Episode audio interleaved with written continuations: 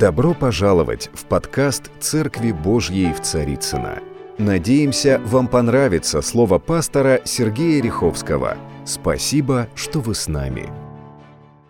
Сегодня я буду проповедовать, как мне представляется, на важную актуальную тему. Э, в основе этой темы лежит э, жажда человеком Бога. И э, любой человек в определенные моменты своей жизни ищет Бога, пытается его обрести, найти. И люди по-разному ищут Бога и в разных обстоятельствах. И тем не менее, вот у нас сегодняшнее воскресенье, кто придерживается, у нас разные календари, есть э, западный, восточный календарь, восточно-христианский, западно-христианский. Те, кто придерживаются определенного календаря, я сейчас не делаю какой-то вот особый, так сказать, упор на какой-то календарь. С сегодняшнего дня начинается зажжение свечей Адвента.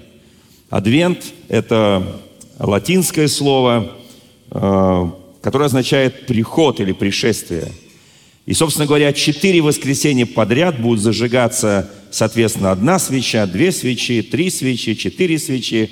И затем приход – то есть празднование Рождества нашего Господа. То есть э, Он ответил ищущим, те, кто искал Его, и Он сам пришел на эту землю. И вот сегодня в определенной христианской традиции можно зажечь свечу, и она будет гореть какое-то время, вот сегодня воскресенье. Также есть э, такой еще символ, это венок. Некоторые делают календари, и каждый день открывают его, и там есть какие-то интересные вопросы, какие-то подарочки. Поэтому давайте будем учиться праздновать по-настоящему Рождество.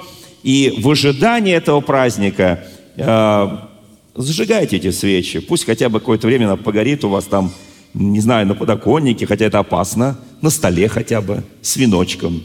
Венок – это символ, символ определенного почета и уважения – Итак, друзья мои, поэтому напоминаю, что сегодня начало Адвента, начало празднования, предстоящего празднования Рождества. И никакая пандемия и прочее не могут помешать нам праздновать Рождество нашего Господа и Спасителя.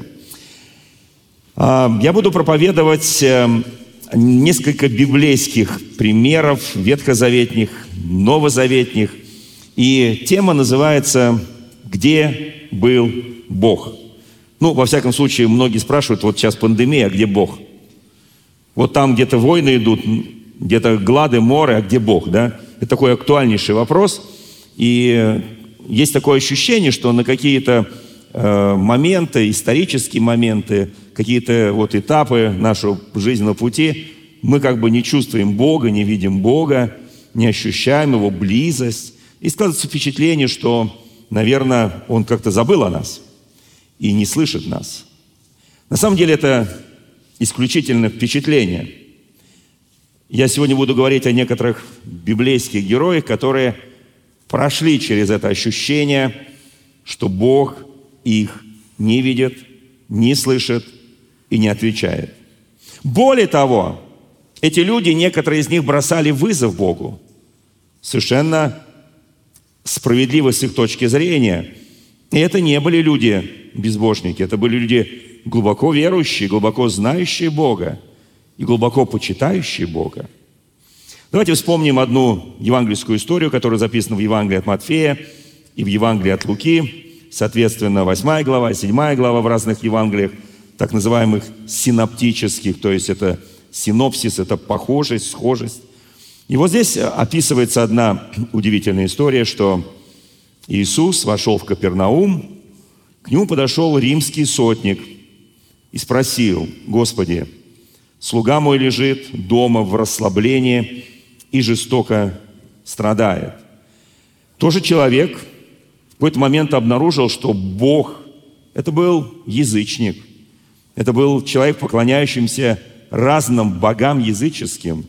И в какой-то момент, вот в момент этого поклонения, искания, он вдруг увидел, что его боги его не слышат – он каждого этого Бога искал. Он пытался обрести, и в какой-то момент он узнал, что в Капернауме есть э, несколько учеников Иисуса Христа, наверняка он придет туда. И вдруг ему говорят, он пришел.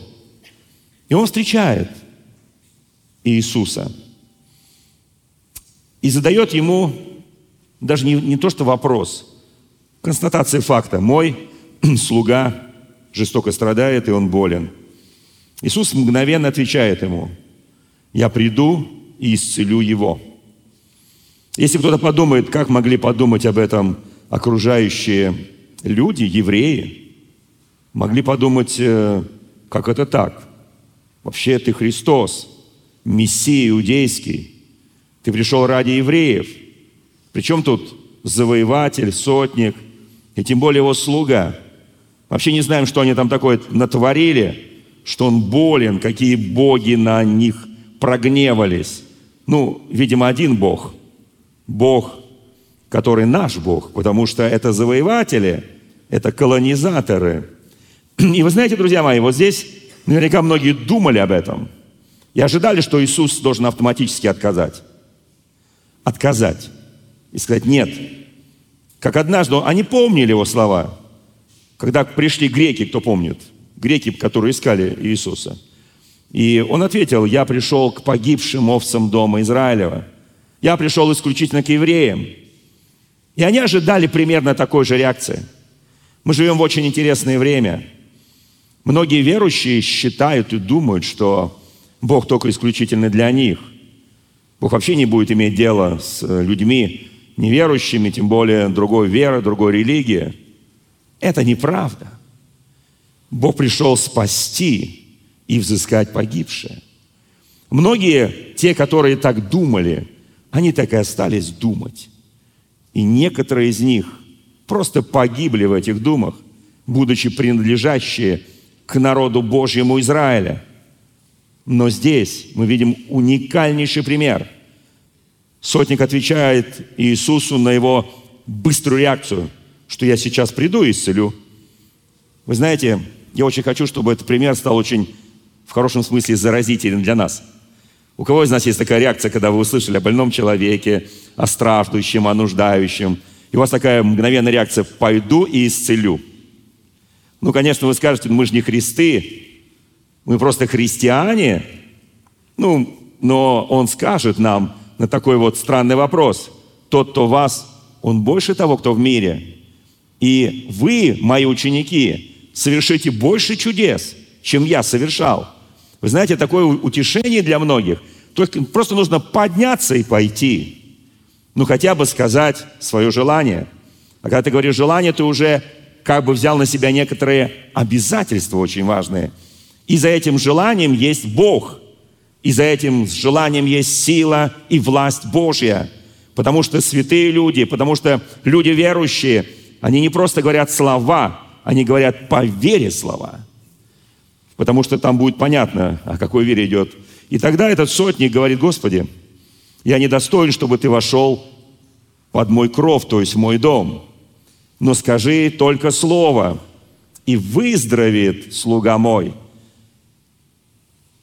Бог, вот где ты был, хороший вопрос, да? Когда заболел этот человек. Ну, все же знали, мы читаем Евангелие от Луки, что это был добрый сотник – он очень любил народ Божий, Израиля. Он даже им построил синагогу. Я не очень уверен, что он в нее сам ходил, потому что у него есть некое обязательство перед Римом. Но, тем не менее, мы прекрасно понимаем, что это был добрый человек. И мы не видим, что там толпа возмущалась и говорила, Иисус, как ты можешь пойти к язычнику, оскверниться, там тебе еще предложат покушать, и ты будешь эту скверную, некошерную еду кушать. Вы знаете, но самое что интересное – сам сотник говорит, я недостоин. Вы знаете, и он объясняет свое недостоинство. Некоторые из нас говорят, я недостоин, я недостоин, я недостоин, и не объясняют, почему недостоин. Вы знаете, я как-то раз проповедовал в нашей церкви много лет назад на тему «аксиос». «Аксиос» – это греческое слово, означающее «достоин». «Аксиос». Вы знаете, каждый христианин, он достоин – Потому что Бог удостоил нас. И, конечно, мы всегда ждем, чтобы Иисус вошел в наш дом. Мы всегда ждем, чтобы Иисус помог нам навести порядок в нашем сердце, в нашем разуме, в нашем доме, в нашей жизни. Потому что иногда такое у нас, такой бэкграунд, такая история жизни, что Господи спаси и сохрани. Мы всегда приглашаем Господа, да? Вдруг это человек, который сначала попросил, а потом он даже не сказал, приди в мой дом. Он сказал, мой слуга лежит больным. В расслаблении. Иисус, может быть, даже его не дослушал. Он говорит, хорошо, я иду. Потому что уж как-то вот, ну, Христос знает каждое сердце. Мы почему-то боимся ответить точно так же. Вы знаете, при этом мы достойные люди. Смотрите, что здесь я хочу поднять наше достоинство перед Богом. Оно очень важное достоинство перед Богом. Бог удостоил каждого из нас быть служителями Нового Завета. У нас должно быть ревно, ревность, дерзновение, страсть, голод по Богу. Потому что только голодный человек способен на какие-то очень важные вещи. Когда я голоден по Богу, я жажду Бога, я буду читать Священное Писание, я буду молиться, я буду искать Его лица. И я буду говорить слова веры.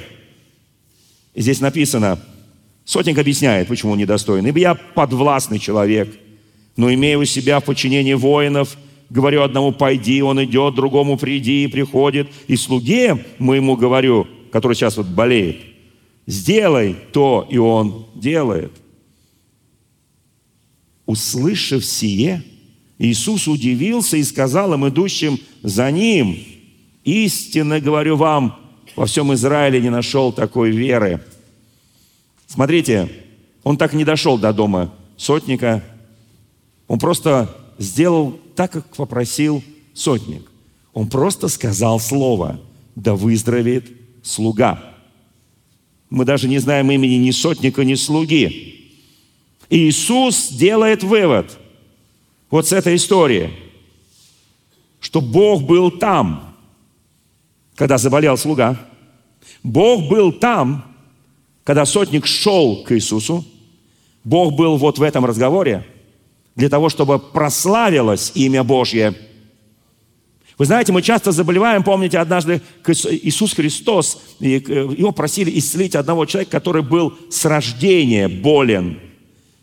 И ему задали вопрос, кто согрешил, он и его родители, то есть, как бы говоря о том, что есть некая, так сказать, первая жизнь, вторая жизнь, третья жизнь, пятая, такой, такой в чистом виде буддизм, да?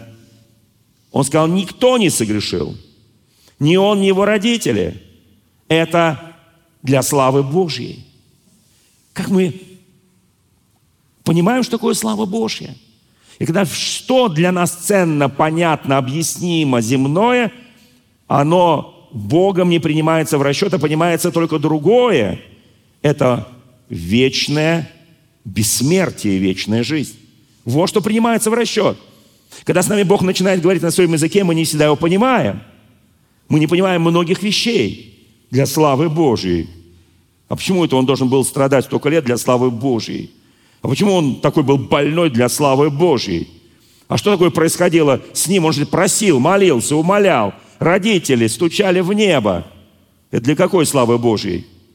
Мы часто мыслим категориями нашей земной жизни. Мы часто не способны увидеть нечто большее – есть град земной, есть град небесный, есть земной Иерусалим, есть небесный Иерусалим. Мы часто не долетаем в духе до этой простой, очевидной истины. Говорю же вам, после этого сказал Христос, когда сказал, что «иди, твой слуга здоров». Говорю же вам, что многие придут с востока и запада и возлягут с Авраамом, Исааком, Иаковом в Царстве Небесном. Не здесь на земле, а в Царстве Небесном. А сыны Царства – извержены будут во тьму внешнюю, там будет плач и скрежет зубов. Послушайте, я очень хочу, чтобы у нас было сейчас дерзновение во время пандемии. Кто-то спросит меня, дорогой пастор, а сколько было больных пандемии исцелено? Я задам другой вопрос, а сколько раз мы поступали так, как Иисус, с готовностью идти? У нас есть, конечно, отговорка, мы не можем пойти в красную зону. Мы не можем пойти и, и, и в некрасную зону и вообще ни в какую зону. Потому что у нас есть какой-то внутренний страх. Вы знаете, я не безумец, и я не, не юродивый, я не прошу делать безумные вещи. Медицина от Бога. Давайте это помнить, что медицина от Бога.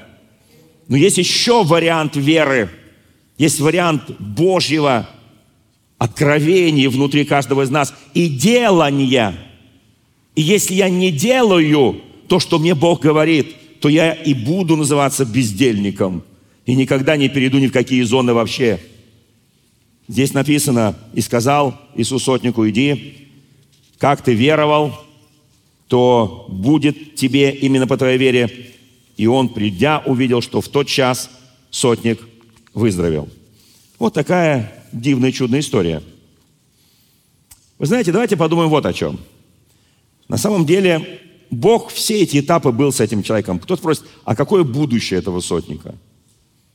Ну, я не знаю, Священное Писание скрывает эту тайну, хотя есть какие-то там святотеческие предания. Я не об этом, я о другом. Я просто знаю, что один раз навсегда жизнь этого человека радикально поменялась. И он уже никогда не будет прежним. Будет ли он ходить в церковь в Иерусалиме? Не знаю. Может быть, он вернется в Рим и станет одним из пресвитеров этой церкви? Возможно. Возможно, Бог его будет использовать для своей славы среди его народа. Мы не знаем Божьих путей, они часто неисповедимы, мы их не всегда понимаем. Но я просто знаю, что жизнь этого человека, любой человек, кому мы засвидетельствовали об Иисусе Христе, его жизнь больше не будет прежней. Мы должны это четко понимать. И продолжая молиться, и продолжая говорить слова Божьи, слова Божьи, слова Божьи имеют власть и силу. Я знаю об этом. И я уверен, что каждый человек, который верит в Иисуса Христа, очень четко осведомлен об этом. Вы знаете, однажды Иисус сказал притчу о сеятеле. Евангелие от Матфея в 13 главе. Но прежде чем он скажет притчу о сеятеле, вы знаете, вот Иисус всегда говорил образные вещи. Итак, он говорит притчу о сеятеле, а они, ученики, смотрят на него. Да вообще такие главы, там притчи, притчи, притчи, притчи, притчи. Иисус говорил притчи. Они говорят, почему ты говоришь с нами притчами? Почему? Мы ничего не понимаем, народ не понимает. Он говорит, ну, знаете почему? И он сказал, почему люди не понимают. Здесь вот мы иногда просто читаем саму притчу, но не читаем истолкования, а даже читая истолкования, мы не читаем серединку.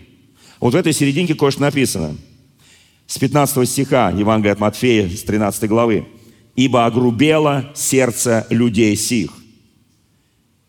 Как интересно, ушами с трудом слышат, глаза свои сомкнули, да не увидят глазами, не услышат ушами, не уразумеет сердцем. И не дообратятся, Господь говорит, чтобы я исцелил их. Не просто, чтобы я помог им поверить.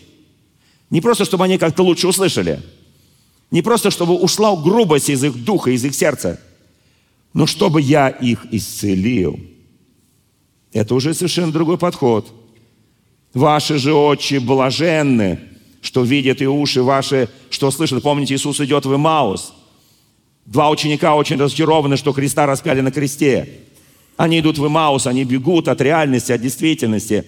Они не знают, как заглушить боль, как убрать вот это вот, вот это вот свою депрессию, печаль, они бегут в Эмаус. И к ним подходит Иисус и присоединяется к ним, начинает объяснять им. Знаете, там, там написано такое интересное слово, да, оно мне очень нравится. Там написано, что они его не узнали. Можно подумать на первый, вот, так сказать, сходу, что у него была другая форма носа, другой овал лица, форму ушей, возможно, цвет волос. Наша молодежь, вот если придете на молодежку через пару-тройку часов в церковь, там увидите с такими прекрасными прическами, волосами, вот, не узнаете их, когда они еще были неделю назад. И это нормально. Но Иисус ничего не менял. Я подчеркиваю еще раз, я не против молодежных мод и прочее. Это нормально все. Иисус ничего не менял. Просто в какой-то момент их глаза были удержаны. Вы знаете, был ли у вас такое или никогда не было, если вы встречаетесь с человеком, с которым вы точно были знакомы, да? И вдруг вы не узнаете его. Ну, может у вас такого не было. Но вот Иисуса-то они не узнали, они с ним три с половиной года ходили, и вдруг они его не узнают. И он начинает очень спокойно от Моисея, от Откровения, от, от, от древних Писаний, от, от, от, от пятикнижия, пророки. Он начинает объяснять и им начинает говорить, что вы зря так отчаялись. Это реально был Христос, и Он должен был умереть. И когда Он говорит с ними, они продолжают плакаться, жаловаться. Заметьте, да? И тогда они остановились и стали преломлять хлеб. И когда Он преломил хлеб, написано, и глаза открылись. И глаза открылись. Знаете, к сожалению, у нас бывают такие моменты, что наши глаза закрыты, и мы не видим очевидные вещи, наши уши закрыты, и мы не слышим очевидные вещи. Так бывает. Здесь написано в Священном Писании, «Ибо говорю вам, что многие пророки и праведники желали видеть то, что вы видите, и не видели, слышать, что вы слышите, и не слышали, а мы с вами блаженны, в отличие от многих пророков, от многих царей древности, от многих праведников древности – мы видим и слышим слово евангельской радостной вести. Кто скажет, ну я же не ходил с Иисусом. Какая разница, ты сегодня с ним ходишь? Он тот же. Он вчера, сегодня, вовеки тот же. И он не изменился. Он по-прежнему тот же. А если он тот же, то ты его так же ощущаешь, как его ощущали ученики. Если он тот же, то он делает в твоей жизни все то же самое, как он делал в их жизни и ты с ним соработник на этой евангельской ниве. И здесь написано, вы же выслушаете значение притчи о сеятеле, так он и сказал им. И так он разбил все, всех, все население мира на четыре категории. Давайте сейчас подумаем, в какой категории мы находимся. Итак, семя, которое вышел сеятель сеять, это Слово Божие.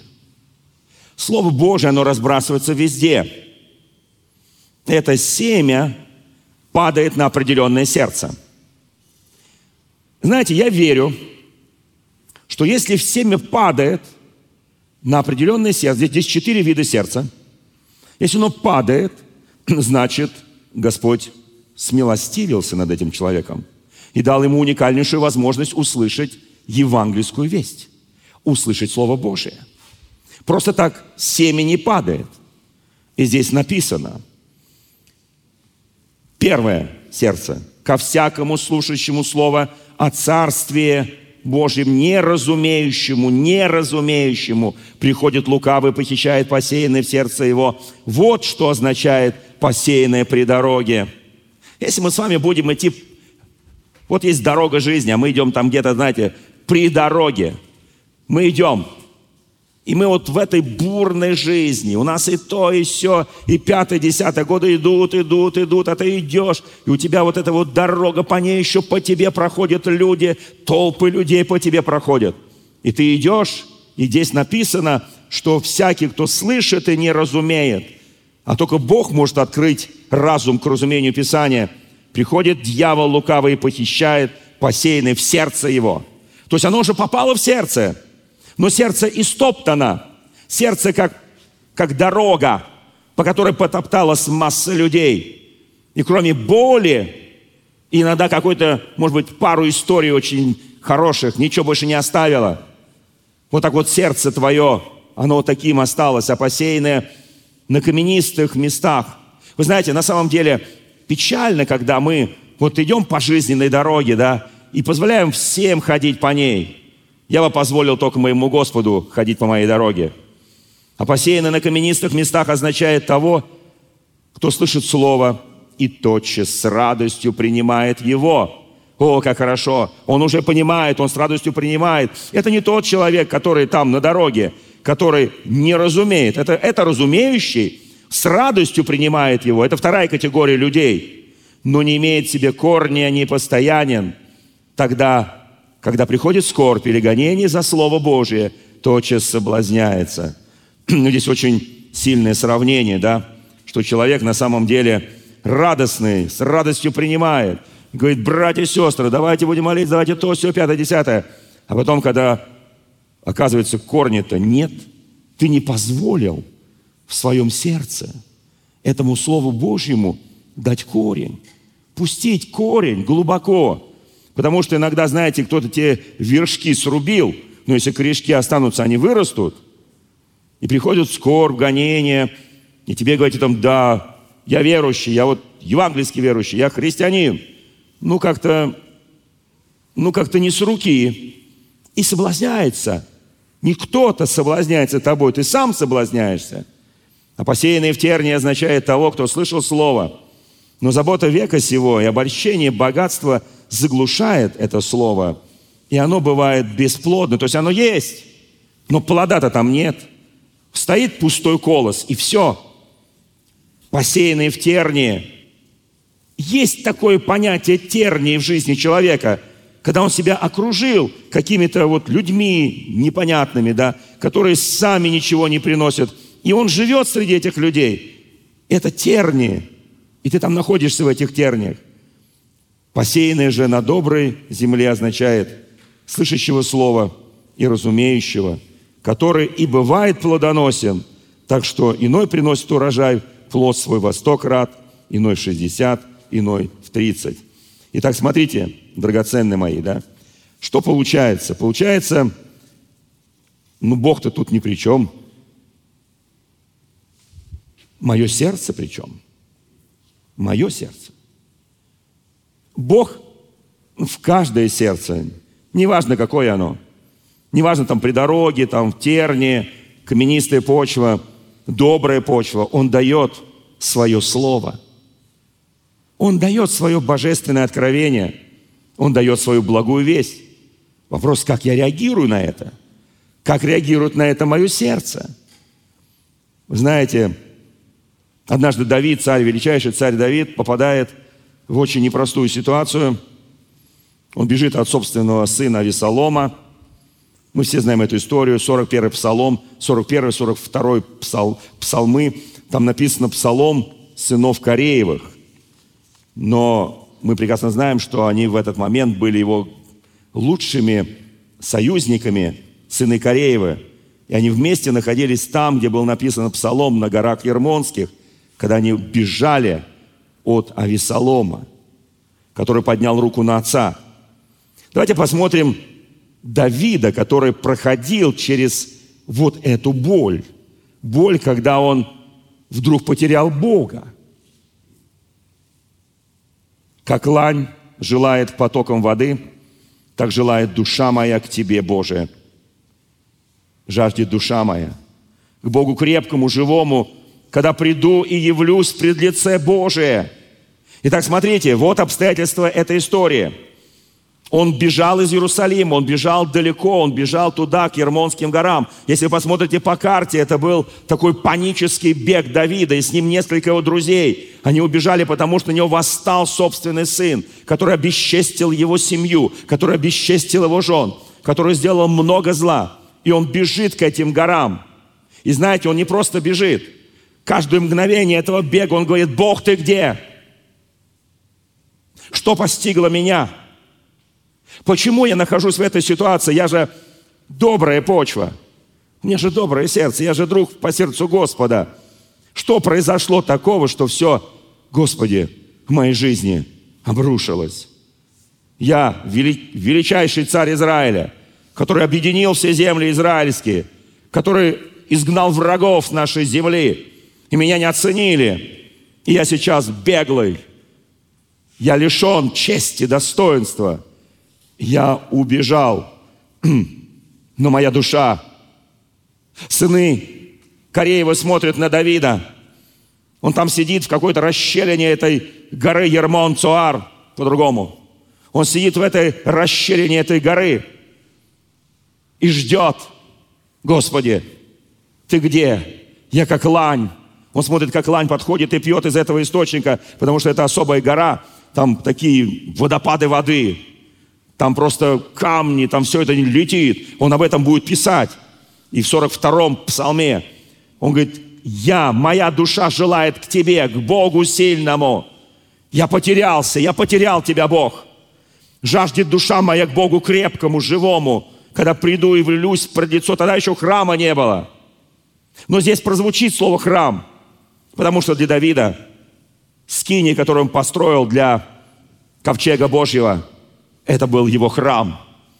И каждое утро он приходил в этот храм. Да, в этом храме не было ни вида, ни величия. Такой же храм, который был в пустыне, когда 40 лет Моисей вел народ Божий Израиля. И многие проговорили, а где храм-то, а где вообще земля обетованная? Ну, 40 лет уже идем по этой пустыне. Будет ли конец? Ропот и прочее, идолопоклонство и многие вещи. Обыденность. Знаете, что нас убивает больше всего? Не праздники, а обыденность.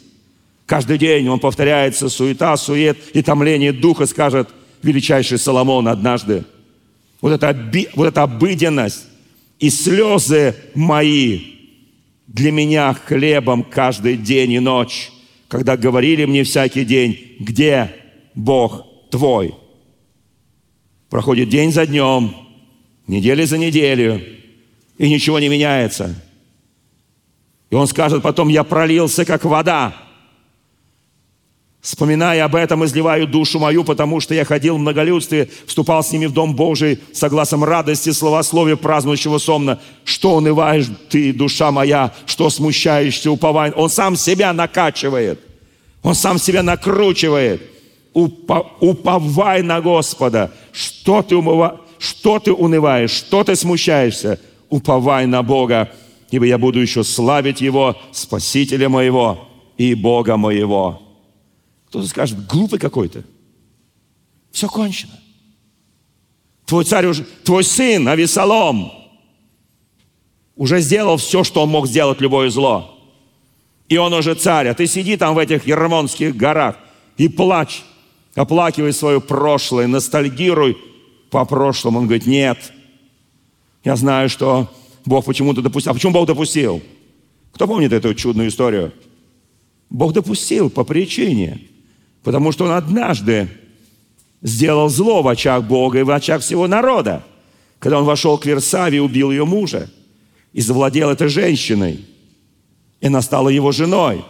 Да пришел пророк Нафан и сказал, у тебя будет вот это, вот это, воины, меч не отойдет, и из дома твоего восстанет твой ближний и обесчестит всех твоих жен.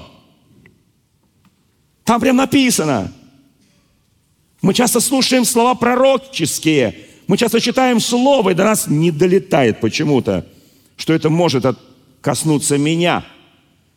Мы только привыкли принимать только хорошие, хорошие, хорошие, а Иов скажет, а что, от Бога надо принимать только, только всегда только хорошие, что ли?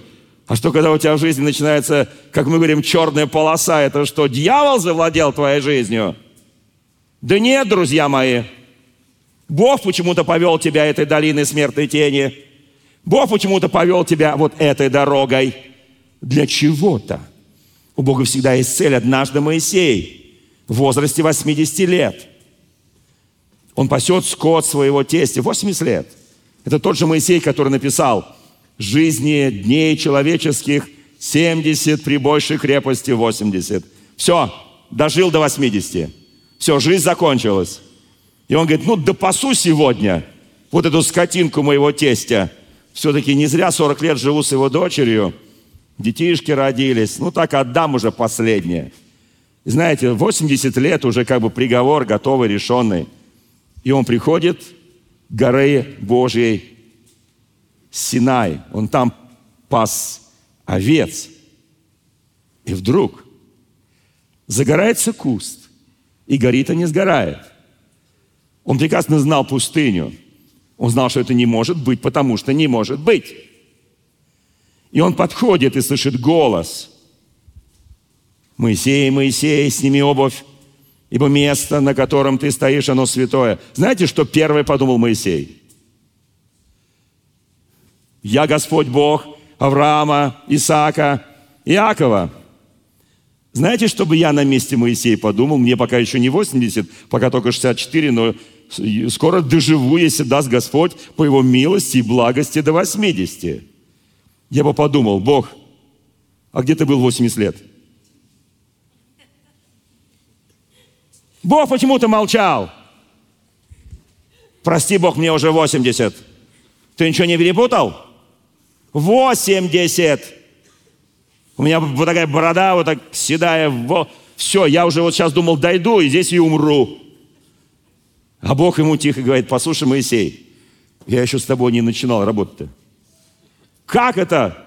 Знаете, многие уже 30, 40, они, они себя чувствуют как уже списанные старики и старухи.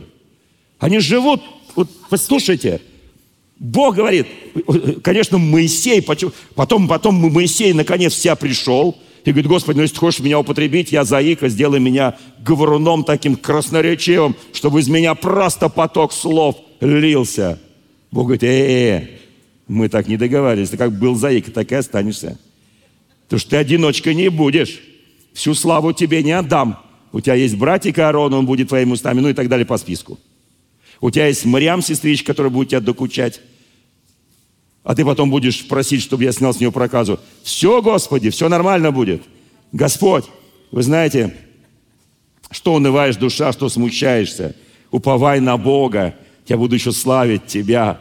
Унывает душа моя, посему я вспоминаю Тебе с земли Иорданской, с Ермона, с горы Цуар, бездна, бездну призывай. И он здесь начинает, начинает. Он говорит, Бог, ты заступник мой, для чего ты забыл меня? Я сетую каждый день от оскорблений врага моего, как бы поражая кости мои, ругаются надо мной враги мои, говорят мне всякий день, где Бог твой? Я не знаю, мы попадаем иногда в сложные ситуации жизненные. Иногда тебе подходит и говорит, ну ты же вообще верующий? Верующий. Ну и что ты вляпался-то? А где Бог твой?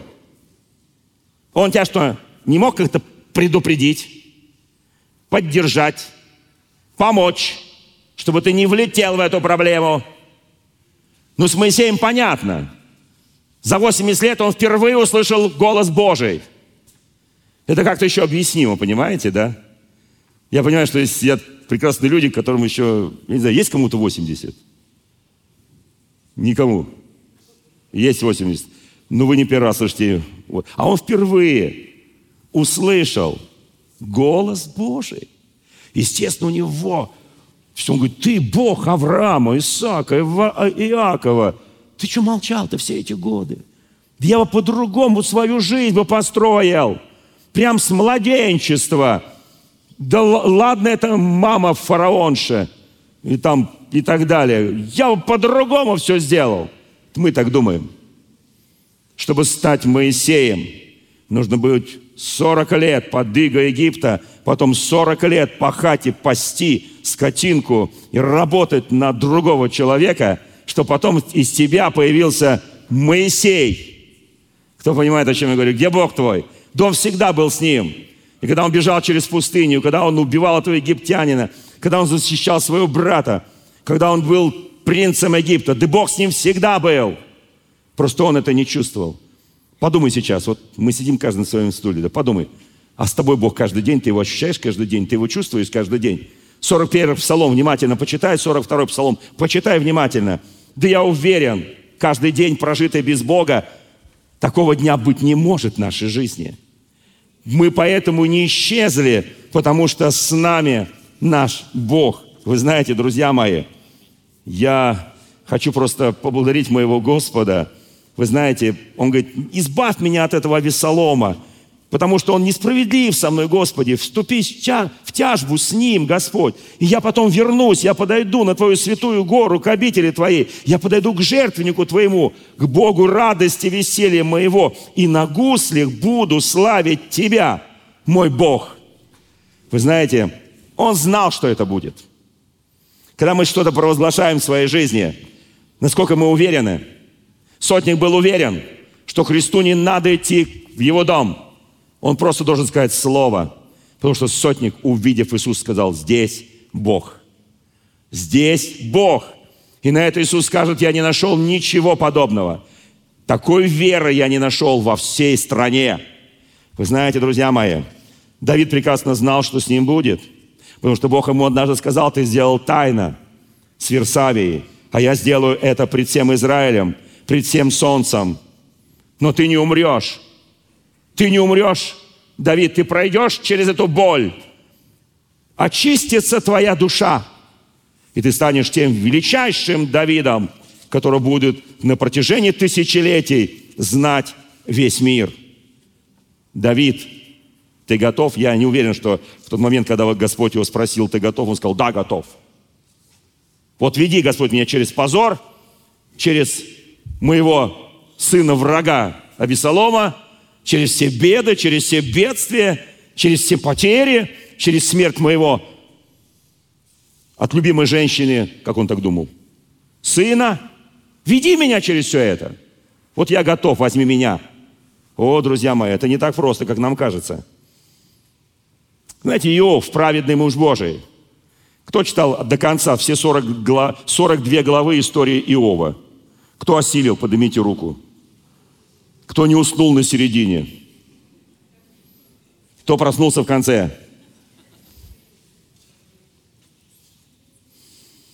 Двадцать третья глава. Как думаете, в какой главе с Иовом заговорил Бог? Там всего 42. В 38, спасибо. В 38. А до этого на протяжении недель все его лучшие друзья пили у него кровь.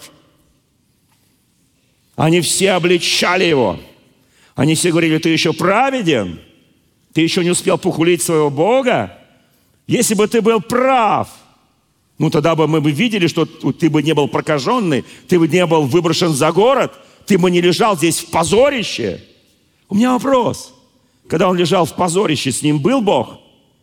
Когда он лежал униженный, оскорбленный, даже почти, почти, ну, не проклятый своей женой, нас просто сказал, похули Богу и умри. Ну, это примерно одно и то же. Вот когда он все это прошел, когда он потерял в одночасье детей, богатство, славу, власть, положение в обществе, все потерял в один день. И сказал, ногим я пришел в этот мир, ногим и ухожу. И да будет имя Божье прославлено. Как вы думаете, с ним был все это время Бог? Все 38 глав, когда его пилили его друзья, когда они обличали его. Поднимите руку, кого друзья уже допилили. С одним единственным вопросом. А Бог с тобой? Ты уверен, что Он с тобой? Да ты посмотри на себя. Ты посмотри, во что ты... 23 глава. В 19 главе он скажет, кто помнит, что он там скажет, а я знаю. Мой искупитель жив, и мои глаза узрят его не глаза другого. Я узрю его сам, и он восставит распадающуюся плоть мою, и я прославлю его. Послушайте, а вот в 23 главе, вот здесь от 19 прошло еще, сколько там, ну, сколько там, 4, да, главы. Вот здесь он начинает. Вот что он начинает. Это, вот, это должны вы выучить, то, что мы это делаем каждый день. Это надо выучить. И отвечал Иов своим друзьям и сказал, горька речь моя, страдания мои тяжелее стонов моих. О, если бы я знал, где найти его, то есть Бога, и мог подойти к престолу его. Слушайте, вот о чем он мечтал. Ему говорили, где Бог твой, где Бог твой? То, что там сказали по раз Давиду, да это так – Потому что в конце концов он разобьет войско Вессалом, победит и войдет в Иерусалим. И родит Соломона, мудрейшего из мудрых. Послушайте, друзья мои, но здесь написано, я бы мог подойти, если бы я знал, где искать его. Вы знаете, современные христиане часто примерно так же говорят – ну, словом, понятно, тогда еще не было там ну, ни закона, ни благодати, да, условно говоря. Он просто был праведник и жил среди нечестивых, да. Послушайте, но мы так не имеем права говорить. Если бы я знал, где искать его, неужели я не знаю, где искать его? Поднимите руку, кто не знает, где его искать. На коленях, в слове, в молитве, исполняться Духом Святым. Современная евангельская церковь очень много теряет, когда забывает молитву Духом Святым. Следующий год, 21 год, будет охарактеризован тем, что, наконец, евангельская церковь вспомнит, кто она, вернется к духовным практикам, вернется к духовным молитвам, вернется к дарам Духа Святого. И не одни какие-то отдельные личности, а все общины, братья и сестры, они начнут, они начнут двигаться в дарах Святого Духа. Послушайте, мне говорят иногда, ну, вы знаете, вот мне просто попросили однажды в общественной палате помолиться за одного больного человечка. В общественной палате, в публичном месте. Ну, я там как сторожил, я там семь сезонов уже. Вот. Мне говорят, так сказать, артефакт наш. Вот, такой, знаете. И меня попросили помолиться. И я, я, я вдруг забыл, что я в палате. Я обычно молюсь на хорошем русском языке, таком литературном, таком синодальном, таким, знаете, библейском. И я забыл, что я нахожусь, и что вокруг меня стоят уважаемые члены палаты. Я как на языках замолился. Вы знаете, их пробило. Они говорят, что это было? Нет, я сразу как бы думаю, о. Они говорят, что это было? Я говорю, это молитва. А на каком языке молились? Я говорю, на английском. А как, говорит, выучить? Мне так, никто меня никогда не спрашивал об этом. Вот, я, я говорю, так очень просто. Вызови ко мне, я услышу тебя, я покажу тебе великое недоступное. Потому что без Потому что мы духовные люди. Потому что, послушайте, друзья мои, и вот он, и вот он начинает, начинает, вот начинает Иов. О, если бы я знал, где найти его, и мог подойти бы. Знаете, в 42 главе, в самой последней главе, Господь скажет вот этим друзьям, которые его обличали, которые его поносили, которые жестко ругали, которые оскорбляли его. Послушайте, он скажет, слушай, Иов, принеси за, за них жертвы, помолись за них, потому что они не так точно говорили обо мне, как ты говорил обо мне. Но для меня вот это его тоже не точность, потому что он в таком отчаянии. Кто был в таком отчаянии, когда ты не знаешь, где искать Бога? Кому звонить? Какие колокола бить? Кого приглашать, чтобы за тебя помолились? И ты в полной такой духовной прострации, и ты говоришь, Бог, ну где же ты? Но если бы я знал, где найти его, я мог бы подойти к престолу его. Я изложил бы пред ним, кто когда-нибудь читал эти слова? Я изложил бы пред ним дело мое, и уста мои наполнил бы оправданиями. Он говорит, Господи, покажи, где престол, я принесу тома.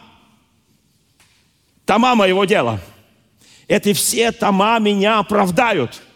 Я принесу и положу на твоем престоле, и ты вынужден будешь меня оправдать.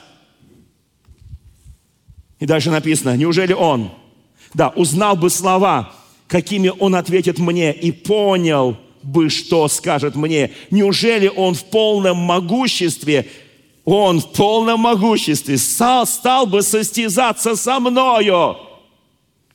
Он говорит, Бог, ты же не можешь себе позволить, ты же великий, милосердный, всемогущий. И ты будешь с каким-то червяком, с какой-то, с какой-то там, не знаю, куском земли, с какой-то... Ты будешь со мной соревноваться?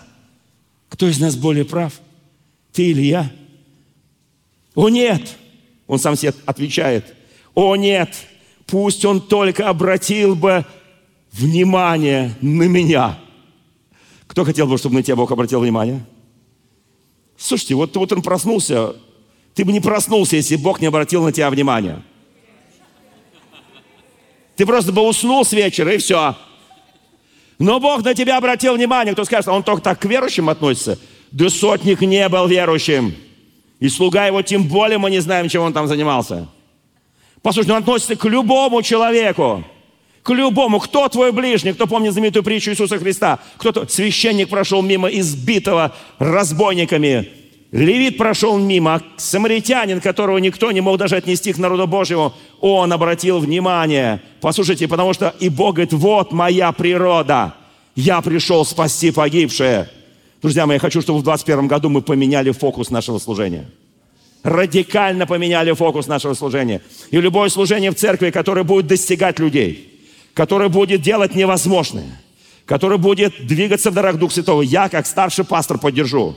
Я поддержу любое служение. Даже если кто-то скажет, но здесь, понимаете, мы на грани идем. На какой грани? Мы давно не ходим ни по каким граням. Мы давно же идем по этой дороге каменистой с сорняками. Понимаете? Что-то нужно радикально поменять. И здесь написано, тогда праведник мог бы состязаться с ним, и я навсегда получил бы свободу от судьи моего. Но вот, я иду вперед, и нет его. Назад, я не нахожу его. Делает ли он, что на моей левой стороне, я не вижу. Скрывается ли он направо, и не усматриваю. Вот так он переживал. Жалко, здесь нет мест Писания, но это домашнее задание. 23 глава. Он говорит, я думал, что он справа, а я смотрю влево, нет его, нет его.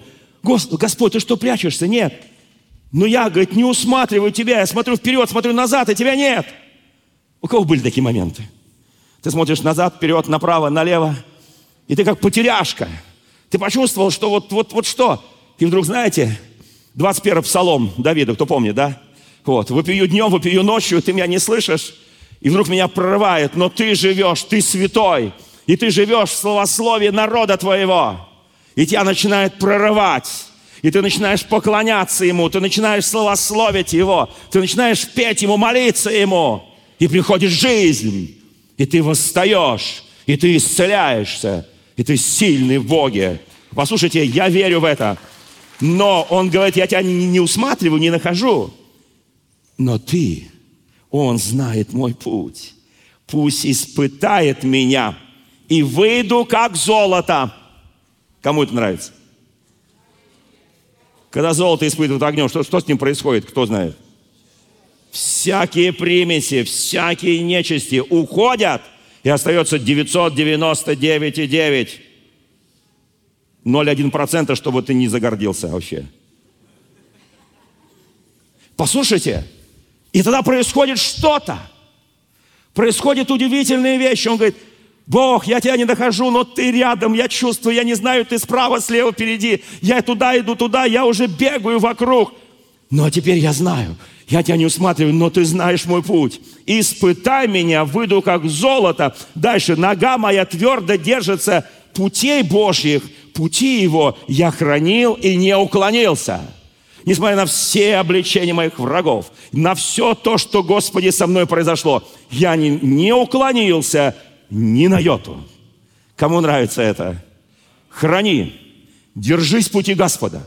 Даже если ты его не чувствуешь, даже если друзья против тебя, даже если все что-то в жизни пошло комом, послушай, держись пути Божьего, не уклоняйся с его заповедей, испытай, скажи, испытай меня, Боже, еще раз. Я не отступлю от твоих заповедей, я буду Слово Твое хранить больше, нежели, мне так нравится, ну прочту здесь вот по синодальнему, здесь очень сильно, да, мне так нравится, Нога моя твердо держится стези его, пути его я хранил, не уклонился. От заповедей уст твоих не отступал, глаголы твои, уст твоих, то есть слова, хранил больше, нежели мои правила. О, Господь! Вы понимаете, руку, у кого есть уже сложились по жизни правила – вот это сюда хожу, сюда не хожу, с этими дружу, здесь не дружу. Вот мои правила, здесь я общаюсь, здесь я не общаюсь, это мои враги, это уже совсем враги. А это еще, может быть, станут друзьями, потому что там есть чем подружиться. Послушай, он говорит, он говорит, Господи, я Твои заповеди храню больше, чем мои собственные правила. О чем это говорит? Правила – ничто. Бог – все. Послушайте, и дальше написано, но Он тверд – и кто может отклонить Бога? Он делает, чего хочет душа его. Кто понимает это? Он делает не то, что хочет моя душа, а то, что хочет его душа. И здесь написано, он тверд в этом. Так написано, он делает, так он выполнит положенное мне. Он выполнит положенное мне. Подобное этому много у него, подобных, как я. Скажите, да ты, ты такой же и, и ты из той же оперы, И я, и ты, и я, братья и сестры, я тоже. Я такой же, как он. Я такой же, как Иов. Я такой же, как Давид. Я такой же, как Павел. Такой же, как Петр. Такой же, как великие подвижники, апостолы, святые. Мы все такие. И это для тебя и для меня написано. Чтобы у меня была будущность и надежда. Бог ты где был? Бог ты где? Бог ты где? Не нахожу, Господи, хочу потрогать, хочу на Твой престол положить свое большое дело, Господи, Ты будешь читать годами мое дело, я сам его никак не могу прочитать. Потому я трепещу пред лицом Его, размышляю, страшусь или в современном переводе люблю Его. Бог расслабил сердце мое. Кому это нравится? Мне вот так нравится, что она такая у меня напряженная. А сердечная мышца, когда напрягается, где наши это медики э, из Бакулевки? Наверное, смотрят нас там, да. Я приветствую всех, кто нас смотрит в режиме онлайн. Я знаю, там сотни, сотни, сотни людей нас сегодня смотрят. Слава нашему Господу. У нас прекрасная церковь, друзья мои. И когда сердечная мышца слишком напрягается, не от того, что кровь качает, а от того, что у тебя мозги не на том месте от того, что у тебя душа часто уходит в пятки, от того, что ты не стоишь на основании Божьем, от того, что уклоняешься от его путей, и она так перетрудится, что потом ее замкнет. И все. Бог расслабил мое сердце. Оно стало мягким, податливым, любезным. Вседержитель устрашил меня в переводе на современность. Он так меня любит. Зачем я не уничтожен прежде этой тьмы, которая пришел в мою жизнь? Он не сокрыл бы, он не сокрыл бы, здесь написано, мрака от лица моего. Он говорит, я так счастлив, что он провел меня по этому пути. Полюби это 23-й псалом, э, вернее, 23 главу Иова. И последнее, что я хочу сказать, друзья мои, я... Вы знаете, мне так нравится. Хочу чем закончить. Кто помнит историю Иосифа? Сколько раз с ним говорил Бог? Вот так прям Господь говорит, Иосиф, внимай моему голосу. Или послал к нему пророка, тот говорит, так говорит Господь. Сколько раз? Кто читал историю Иосифа с 37 главы Бытие и до конца? Ни разу. Спасибо, библеисты, руководителя отдела образования, спасибо. Ни разу. А что он там видел? Он сны видел. Это было достаточно? Этого было достаточно. Бог с каждым из нас говорит по-разному. Со мной так, с тобой так, с каждым по-разному. Где был Бог, когда его братья продали в рабство? Где был Бог, когда он в доме Патифара, над ним издевалась жена Патифара и склоняла его к прелюбодеянию? Где был Бог? Послушайте, сколько раз он поднимал глаза к небу из темницы и говорил, Бог, ну я же праведник, почему я сижу здесь? Бог, это несправедливо когда он взывал к справедливости Божьей и поднимал глаза. Ему там вначале было 17, а сейчас ему уже за 30. Бог, где справедливость? Но там написано, где была справедливость. Там написано, это писал Моисей. Писал Моисей Бытие, и был Господь с Иосифом, и он был успешен в делах своих, и увидел Господь его и Господь был с ним, и все увидели, и все поняли, и Патифар, и тюремщики, что с Иосифом Бог. С Иосифом, как они это видели? В делах его. Услышьте меня, в делах его это видели. Они видели, насколько он успешен в этих делах. Они его ставили начальниками, не стали его управителями. А потом он стал второй после фараона, когда разгадал те же самые сны. Послушайте, Давайте мы скажем вместе сейчас с праведным Иовом. Да, и вот, вот мне, мне, я помню, я с каким-то богословом дискуссировал из очень такой ортодоксальной церкви, и он мне сказал, в священном писании, даже в синодальном переводе, современные трогать не будем, потому что современные переводы это изгаляются над Божьим Словом. Это, это для меня уже звучит как кощунственно. Нет слова «успех». Можно я прочитаю? 39 глава Бытия. 20, я, я, я, я, я вас прочитаю, 2 3 стихи. «И был Господь с Иосифом, и он был успешен в делах, И увидел Господь его, что господин его, что Господь с ним, и что всему, что он делает, Господь в руках его дает успех. Я за успех. Я за успех.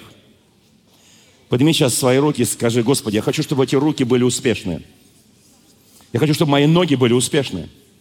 Я хочу, чтобы мои уста были успешные. Я хочу, чтобы мой разум был успешен. Я хочу делать Твою работу, и Ты со мной, и эта работа успешная. Господи, я благодарю Тебя и буду ходить путями Твоими, стезями Твоими, Господи. Я знаю, давайте мне скажем, я знаю, мой Искупитель жив – и он в последний день восставит из праха распадающую кожу мою сию, и я во плоти моей узрю моего Бога. Вот, вот наш девиз. Я хочу, чтобы это было нашим образом жизни, нашим девизом жизни. Я знаю, я не просто верю. Знание – это вера, умноженная на веру, умноженная на знание, умноженная на молитву, умноженная на Божьи законы, на Божьи заповеди. Я знаю, мой Искупитель жив. Аминь. Я призываю всех, в конце этого года я буду говорить видение на следующий год. Это будет в последнее воскресенье декабря. Я очень хочу, чтобы мы были внимательны тому, что Бог будет делать в следующем году. Насколько я знаю, то видение, которое мы говорили в прошлом декабре, там где-то около было, я не знаю, там 200 тысяч просмотров, может быть, могу ошибиться. Почему? Потому что люди хотят знать, что с ними будет. Люди хотят знать, что будет происходить. Нам Бог открывает, что будет. Я верю в это. И вот эта пандемия, это не просто так. Это Бог сказал церкви своей – я сейчас не трогаю мир, не трогаю экономику, не трогаю финансы. Бог говорит церкви, очнись, церковь. Ты для чего на этой земле-то? Что ты представляешь на этой земле? Без меня ничто. Чтобы мы возревновали о силе, о дарах, о действиях, о Боге. Вот для чего это произошло. Я понимаю, что не все это, может, еще понимают до конца. Но я это понимаю. И я понимаю, каким будет следующий год. Я сейчас не буду говорить о политике, я буду говорить о политике Божьего Царства. Вот таким будет следующий год. Мы будем вспоминать 20-й. Кто-то говорит, я буду вспоминать его с ужасом. А я не буду вспоминать с ужасом. Я буду вспоминать, что Бог провел нас. Мы прошли через эту боль, через эту долину смертной тени – чтобы выйти на те стартовые позиции, которые когда-то были утеряны церковью. Потому что церковь занималась очень много не тем. Аминь. Да благословит всех Господь, драгоценные. Дорогие друзья, спасибо, что были с нами. И до встречи на следующей неделе на подкасте «Церкви Божьей в Царицына.